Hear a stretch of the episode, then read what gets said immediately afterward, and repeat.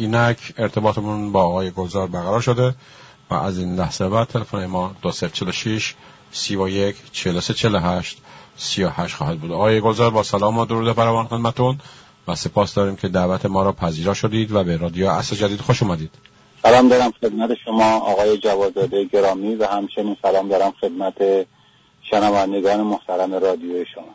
آقای گلزار موضوعی را که خواستیم با شما در میان بذاریم تحلیلی از وضعیت ایران است و همچنین بله. منطقه.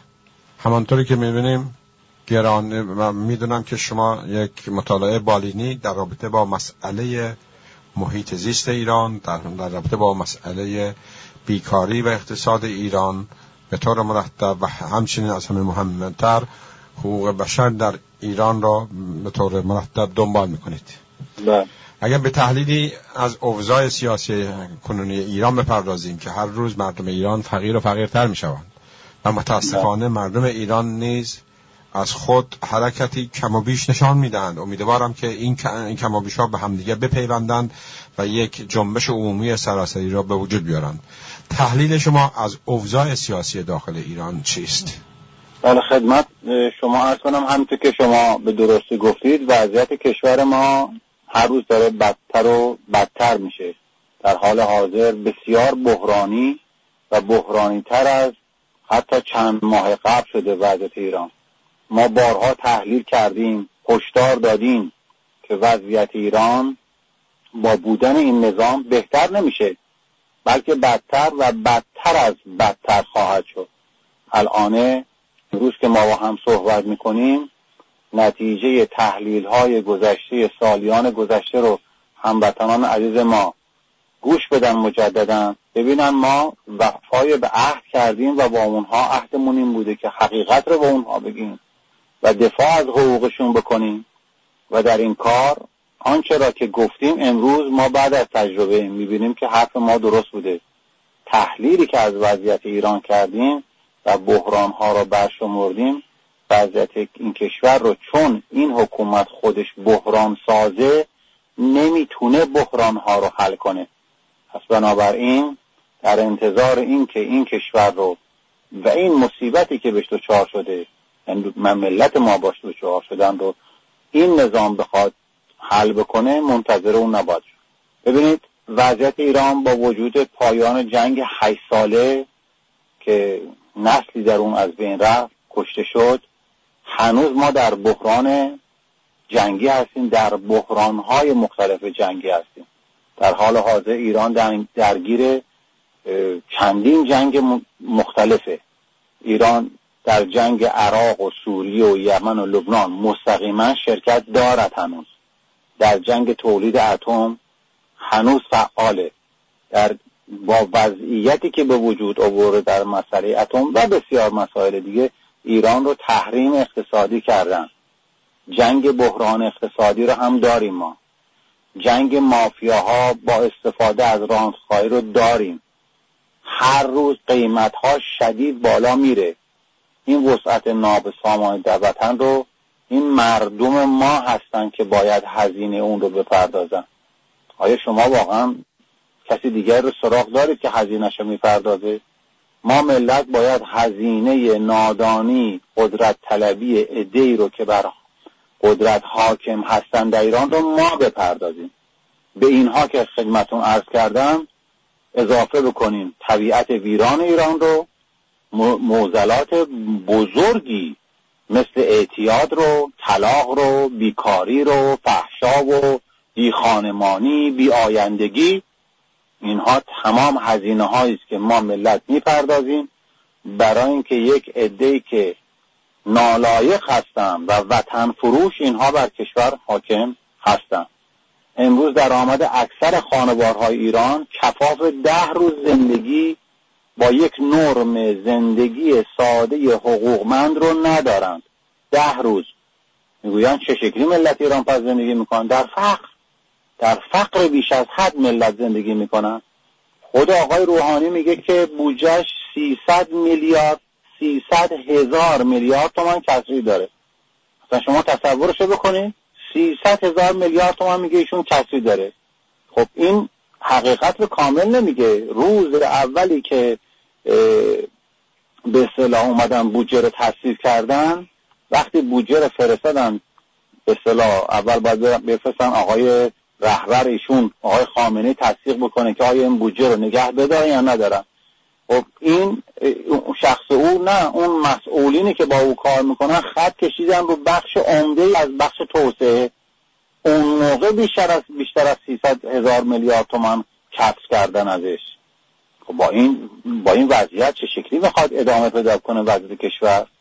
حالا آقای روحانی گفته 75 درصد مردم زیر فشار اقتصاد اقتصادی قرار دارن. حاصل نتیجه چه سیاستی است آقای روحانی؟ شما لطف می‌کنین میگید شما مردم گرسنه هستین چون ما نالایقین نه این نالایقی کسی که نالایقه میره خودش که خودش استیفا باید بده تازه. آقای روحانی همین امروز گفته که در, در حقیقت با برخی از اعضای دولت و مسئولان کشور صحبت کرده گفته حدود 75 درصد از مردم در شرایط فشار قرار دارند. حدود 25 درصد هم گفته خب اینا زندگیشون رو می‌کنن 75 درصد جمعیت کشور زیر خط فقر. شما میگید ببینید چه وضعیتی است برای این کشور ساختید چند سال پیش می‌گفتن 40 درصد جامعه ایران زیر خط فقره. سی درصد زیر خط فقر مطلق مطلقه. هر روز به اینها اضافه کردید حالا شما به این ملت با این اقتصاد ورشکسته با اون کم بوده بودجه میگید 18 تا 19 میلیون خانوار یعنی به گفته خود آقای روحانی جمعیت حدود 60 میلیون نفر اینها از کمک های حمایتی دولت برخوردار خواهند شد. آخه هر کسی که یه دو تا کلمه از اقتصاد سرش بشه یک مغازه کوچیک رو بخواد اداره بکنه می‌فهمی حرف شما تا چقدر دروغه از کجا می‌خواد شما بیارید؟ یا شما مثل آقای احمدی نژاد. و بعد از او شما حجم پول نقدینگی در گردش رو سه برابر دوره احمدی نژاد کردید. نخواه خیانت از این بزرگتر هم میشه. اون جنایتی در حق اقتصاد ایران در حق مردم ایران. این پول رو از کجا می‌خواید بیارید به ملت بدید؟ غیر از چاپ اسکناسه بکنید حجم نقدینگی رو چهار برابر. می‌دانید چه تورمی تولید می‌کنه؟ خب این پاسخی بدید به این ملت که چرا همچین کاری با این ملت؟ آخه این کلاهبرداری است. دروغ می‌گویی آشکار داره دروغ میگی. وضعیت مثلا وسعت بحران و شکل بحران در ایران تشابهی داره با وضعیت مردم در عراق و لبنان. در لبنان حکومت نتیجه تقسیم قدرت هست بین سه دسته. رئیس جمهور رو مسیحی انتخاب می‌کنن. نخست وزیر رو سنی انتخاب می‌کنن رئیس مجلس رو شیعه انتخاب می‌کنن. خب یه زد و بندایی در به پشت درهای بسته بدونی که مردم بدونن یا نمایندگانشون حضور داشته باشن انجام می‌گیره. فساد قدرت و دزدی ها و فسادها در اون کشور حد نمی‌شناسه. بدین خاطر مردم اعتراض عمومی کردن و در حال حاضر اعتراض ها ادامه داره. در عراق چه شکلیه؟ در عراق هم به همین ترتیبه. بچه مشابهی داره با لبنانی ها؟ یه دولت ترکیبیه از نیروهای قدرت مدار در عراق مردم نیستن که انتخاب کردن بلکه گروه های حاکم که در حقیقت اینا بر اقوام و بر حوزه های فقهی و دینی اینها حکومت می‌کنن یا بر آنها سلک دارند اینها با هم یک ترکیبی دادن دولتی را به وجود آوردن. در عمل کاری به مردم ندارن مردم یه وسیله هستن مثل در ایران. برن پای صندوق یه جر انتخاب بکنن اینها بیایند با هم زد و بند بکنن و هست و نیست مردم رو ببرن.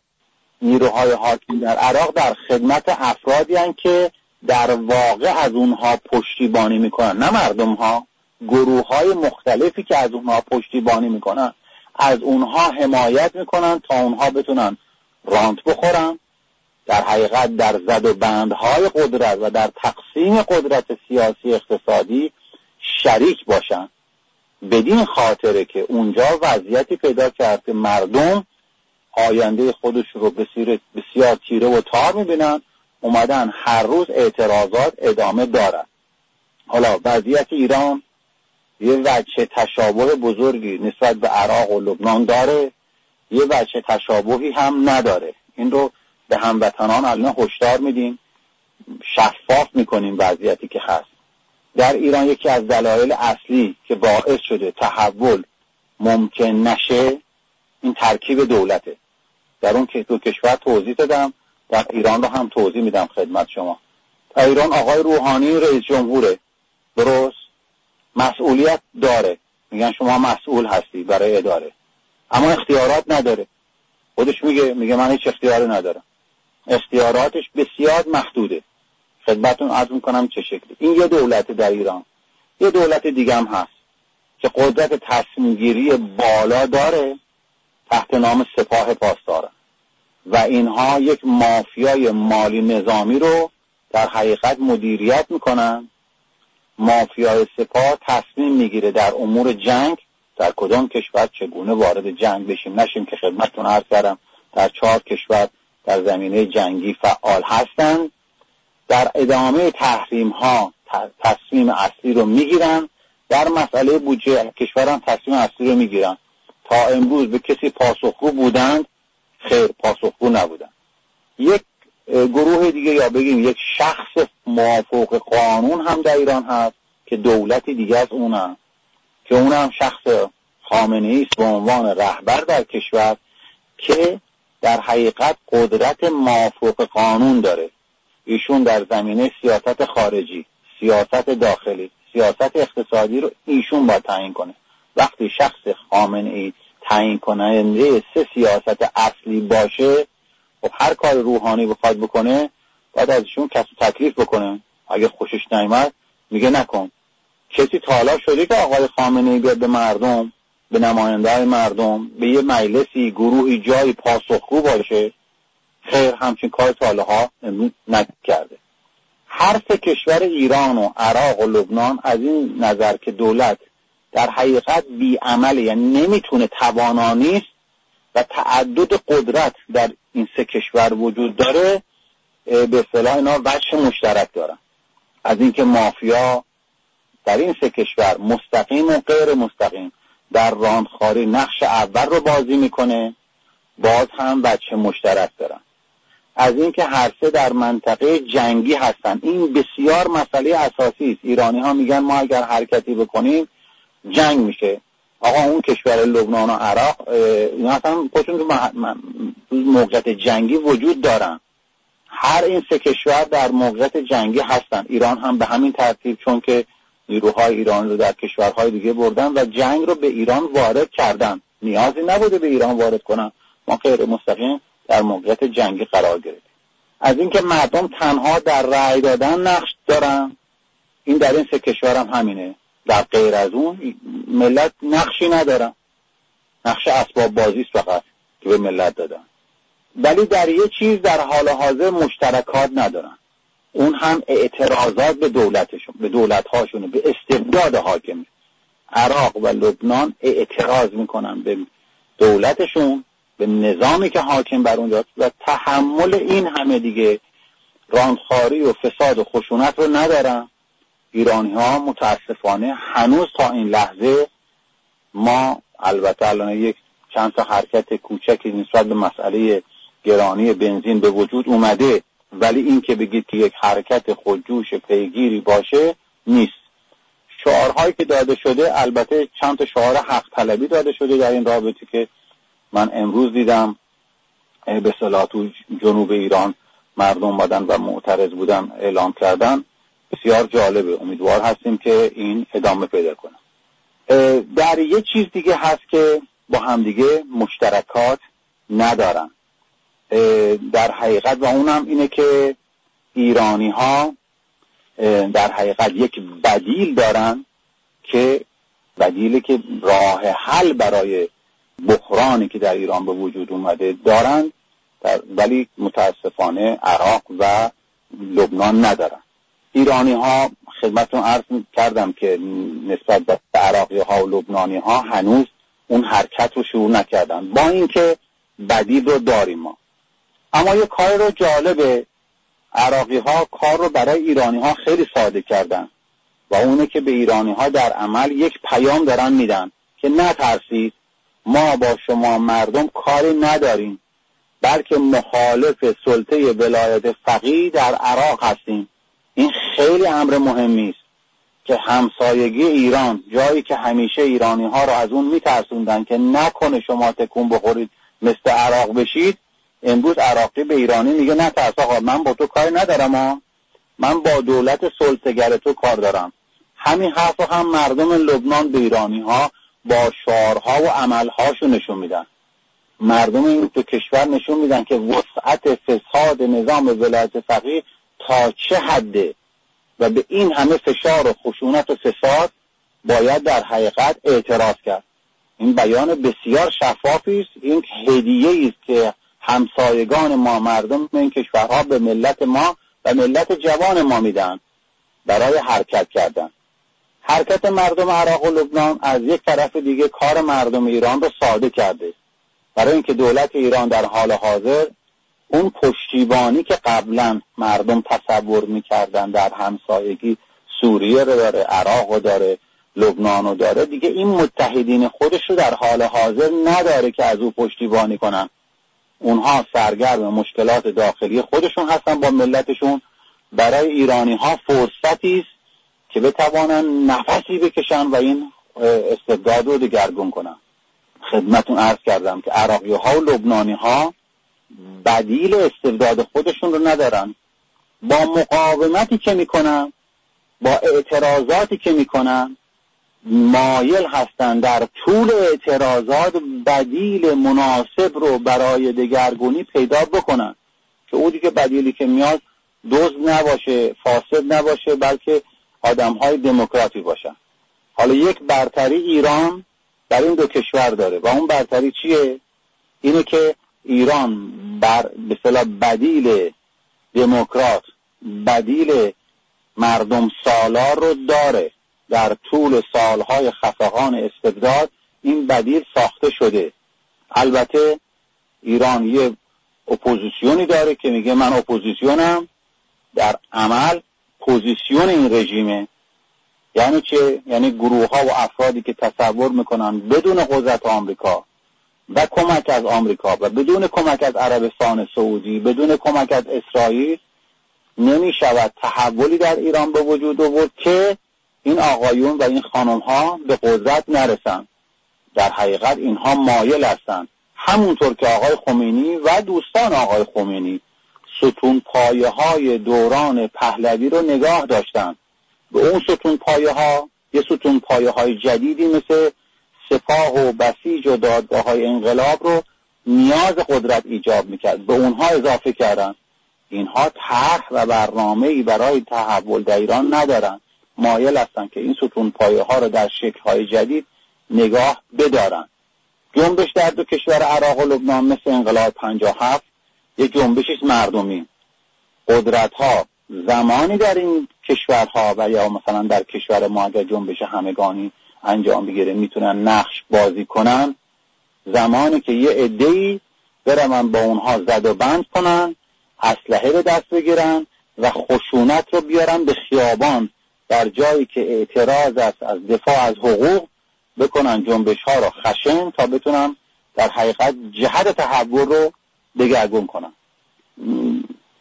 به هموطنان پیشنهاد می‌کنم که خاطرات آقای محمد یگانه ایشون رئیس کل بانک مرکزی و مثلا دارایی و وزیر آبادانی و مسکن بوده در دوره شاه وزیر مشاور بوده در حکومت محمد رضا شاه پهلوی منظورم. و نسل جدید لازمه که این خاطرات بخونن. و ایشون تو خاطراتش جا به جا توضیح میده که همین فسادها و همین نوع تورم و همین از هم پاشیدگی که الان در ایران هست آن زمان هم بوده. بدین خاطر بوده که مردم تحمل به صلاح فساد هزار فامیل رو بر خود نداشتن تحمل این همه تورم رو نداشتن. اگر بخوای مقایسش کنی با امروز کمتر از امروز بوده ولی مردم با یک درایتی خواهان تحول بودن که این تحول رو کردن. خب حالا اگر امروز نگاه کنید ما در همون موقعیت قرار گرفتیم و باید یه تحولی رو در ایران به وجود آورد. در حال حاضر بنابر قانون اساسی ولی فقیه اختیارات فوق قانون داره. یعنی محور قدرت در ایران ولی فقیه. تمام قوانین تمام زد بندها باید به گونه باشه که ولی فقیه در اون صدر قدرت بمونه و هیچ تغییر نکنه. تمام ادارات و مؤسسات شما در هر اداره و مؤسسه برید می‌بینید زیر نظر ولایت فقیه به اونجا فعال هست. شما هر جا برید یه نماینده ولی فقیه و دفتر رهبری اونجا وجود داره. جوانها لطفا از پدرها و پدر بزرگهای خودشون سوال کنن. در دوله پهلوی هم عین همین بود. چشم و گوش شاه که می‌گفتن در هر اداره اینها حکومت می‌کردن. کسی جرأت اعتراضی نداشت. باز پیشنهاد می‌کنم به خاطرات آقای یگانه مراجعه کنید به عنوان وزیر دوره شاه که چندین سال پست های مختلف داشته. تا ببینید که چه قدرتی رو اون زمان این افراد داشتن. در حقیقت این محور قدرتی که در ایران وجود داره ما در قانون اساسی پیشنهادی خود اون رو از بین بردیم. به چه شکل از بین بردیم؟ به این شکل از بین بردیم که گفتیم باید یه قانون اساسی حقوق مدار باشه. اون رو توضیح میدم. ولی برای اینکه اون قانون اساسی حقوق مدار بتونه در ایران فعال باشه عمل بکنه و شما دیگه ترس از اینکه استبداد جدیدی حاکم به ایران نشه اصلش اینه که یک جنبش عمومی همگانی باید در ایران رخ بده. به دست مردم تاکید می‌کنم به دست مردم که باید خواهان حق طلبی بشوند.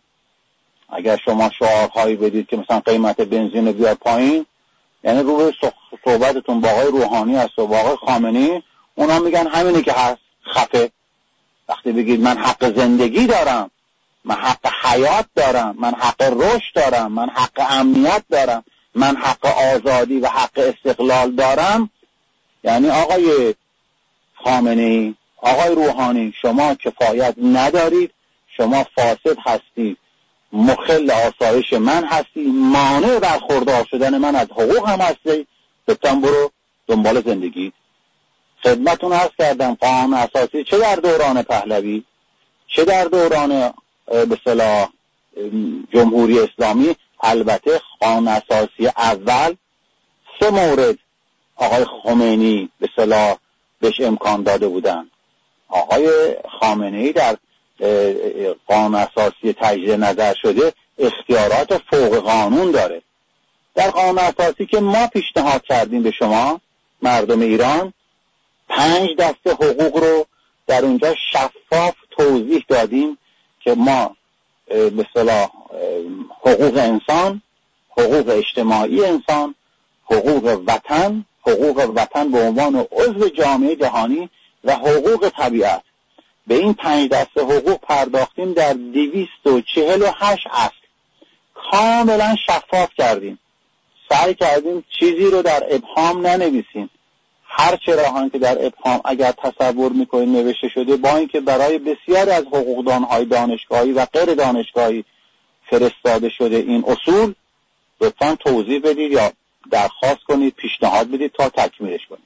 سازماندهی دولت که در خدمت در حقیقت محقق کردن این حقوق هست در خدمت مردم هست در 257 اصل اون رو هم توضیح دادیم. یک سند دوران گذار برای اینکه چیزی باز در ابهام نمونه یا کمبود نداشته باشه در 51 اصل دادیم که اون وظیفه این دوران گذار اینه که ستون پایه های قدرت حاکم رو در حقیقت دگرگون کنه حقوق مدار کنه یا کاملا منحلش کنه. و سعیش بر خشونت زدایی و امکان انتخابات آزاد رو در کشور ممکن کنه. بر تمام اینها چیزی رو کم دانستیم و چهار دهه هست. چهل سال که به این پردازیم نوشتیم توضیح دادیم. یک برنامه عملی به شما ملت ایران پیشنهاد کردیم در رابطه با وضعیت اقتصادی که وضعیت اقتصادی مصرف محور که در ایران وجود داره چگونه می شود این رو تولید محورش کرد. کمبود عراق و لبنان الجزایر سودان و دیگر کشورهایی که جنبش کردن نبود بدیل مردم سالاره کسانی که اراده بکنن بگن مشکلاتی که در کشور هست ما حل می‌کنیم و راه حل داریم. شما این ملت یه عده هستن به شما رو می آورن با کمال شادی با یک پشتیبانی از عملی که در چهار دهه کردن می‌گوین ما توانا هستیم و پشتیبان شما هستیم و راه حل رو هم نوشتیم. خب این کمبود رو اون دو کشور دیگه دارن ما نداریم. از این موقعیت فوقالعاده که این دو کشور در کنار ایران الان به جنبش برخواستن ما ملت که در صد سال گذشته سه بار جنبش عمومی و دگرگون داشتیم در کشور خود. ما الگوی تحول در کشورهای دیگه بودیم. این تجربه تاریخی خودمون رو استفاده کنیم. ما ملت مقاوم در صحنه بیستیم. بدون خشونت از حقوق خود دفاع بکنیم و خواهان تغییر بگردیم. و نگیم دو مرتبه دو سال دیگه اون موقعیت بسیار خوب و طلایی رو از دست دادیم. دو مرتبه باید صبر کرد ببینیم که کی موقعیت به وجود میاد. امید که جوانان ایران مخصوصا برای زندگی در استقلال آزادی و به وجود آوردن زمینه مناسب برای پدر و مادرهای خود که چند دهه در استبداد زندگی کرده اند بکوشند و زمینه های تحول رو ممکن بکنند.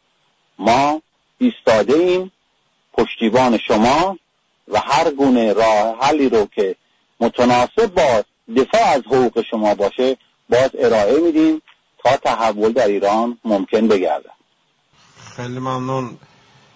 خب بخوام که این ملت این آلترناتیوی که شما اشاره کردین خب درسته وظیفه کسانی که هست عمل می‌کنند. اما خب خود ملت هم باید یه تقلایی بکنند که دنبال این چنین آلترناتیوی برند.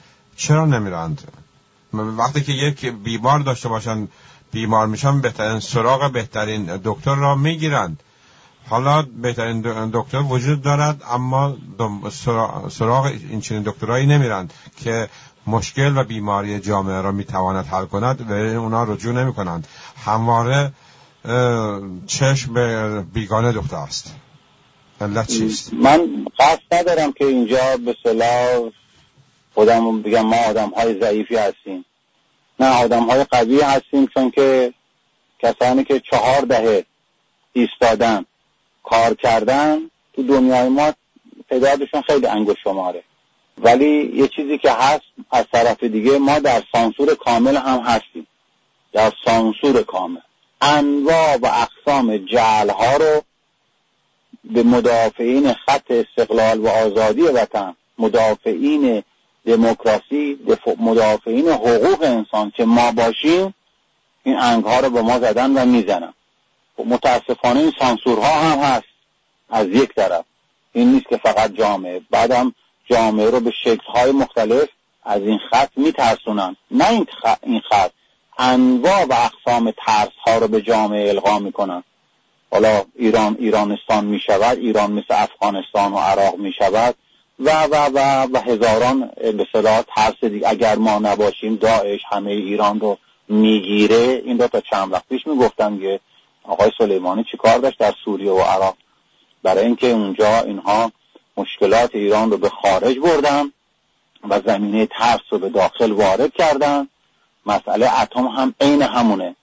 حالا شاه در اون کتاب خاطرات آقای گانم هست که خیلی تمایل داشت که اون زمان مسئله اتم رو داشته باشه که یک قدرتی در جهان بشه.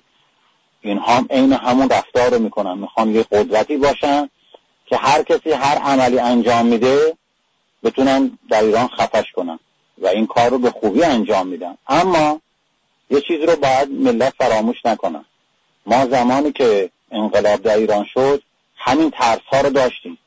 می‌گفتن شاه بزرگترین ارتش داره. سومین پلیس مخفی جهان رو داره. پنجمین ارتش جهان رو می‌گفتن. و این می‌کشد و می‌زند و می‌برد. خب هر روز ما در تظاهرات بودیم. ولی وقتی با پلیس ها با زبان مهربان و دوستی صحبت می‌کردیم. با اونها بغلشون می‌کردیم. گل به اونها می‌دادیم. شیرینی می‌دادیم. مردم تر تمام خیابونها آب و شیرینی و نان و نان و پنیر و غذا و همه چی می‌دادن. حتی شیر در شیشه می‌کردن. به مادرانی که میمدن بچه داشتن برای اونا تهیه می‌کردن. خب اون ارتشی ها دیدن این ملت همه ایستادن. اون پلیس های مخفی دیدن ملت همه ایستادن. کجا می‌خواستن برن باید تو این وطن زندگی می‌کردن اومدن به دامان مردم. اومدن به آغوش مردم. خشونت تمام شد. خشونت تمام شد. اون کتاب رو لطفا برن بخونن که نوارهای پیاده شده سران نظامی شاه هست که ما مثل برف آب خواهیم شد. که چگونه تمام ترفندهای جلوگیری از ملت رو مورد بحث قرار میدن و بعد که می‌بینن مردم رو دست می‌زنن به تمام این فشارهایی که اونا وارد می‌کنن یکی از این تیمسارها میگه ما مثل برف آب خواهیم شد. اگر ملت بیستن خب اونها از ملت هم پاسدار و بسیجی از غیر از ملت که نیستن که می‌خوان تو اون کشور زندگی کنم میان به دامن مردم. اگه بگی بنزین من فقط گرونه و اگه میشه حقوقم اضافه کن میگه نه مثل این قدرت ولی فقیه می‌خواد ببونه اونم پدور میاد مردم رو می‌کنه. برای که می‌خواد سر پست حقوقش باشه. نترسیم از نیروهای سرکوب. نباید ترسید. وقتی ملت از حقوق خودش دفاع می‌کنه اون نیروها به ملت میپیوندن. همینطور که الان فیلم های پخش میشه از عراق که پلیس ها یا چه می‌دونم سرباز ها به مردم میپیوندن. هستن کسانی که هم نپیوستن اما اگر مردم دفاع از حقوق خود رو ادامه بدهند و این همگانی بشه ترس از بین همه از بین میره بین همه مردم و اونها به آغوش مردم میپیوندن و راه حل هست. ببینید عزیزان من یک فروشگاه یک شرکت وقتی ورشکست میشه از هر هزار تا مدیر یکی هم جرأت نمی‌کنه به اون شرکت ورشکسته رو بگیره. چرا؟ برای که میگه چه شکلی اون رو بخوام زندش کنم. این حکومت ایران ورشکسته به تمامه. به گفته آقای یگانه میگه در روزهای آخر زمان شاه که من در وزارت اقتصاد بودم و دارایی بودم و با بانک مرکزی هر روز کار می‌کردم بانک های ما دیگه ورشکست بودن پول نداشتیم توش. الان اینها خودشون عنوان می‌کنن که تو هیچ بانک پولی نیست. طلاها رو همه رو فروختن نفتی فروخته نمی‌شود. به چه امید کردید؟ ما که می‌گوییم راه حل داریم. حداقلش راه حل ما رو بخوانیم. این دیگه حداقلشه. کسی غیر از ما می‌خواد عمل بکنه بدون زده بند با آمریکایی بدون وطن فروشی. خب بیان اونا خودشون رو معرفی کنن. تا این وطن رو نجات بدیم امکان نجات دادنش موجود هست. خیلی ممنون. فرصت دیگری نداریم. امیدوارم شما رو در برنامه های آینده داشته باشیم و ملت ایران به این بدیل مراجعه کنند. راحل ها را هم بجویند. تا ایرانی آباد آزاد و مستقل بگردیم. با سپاس فراوان از شما آقای گلزار. شب شما خوش. شب شما خوش.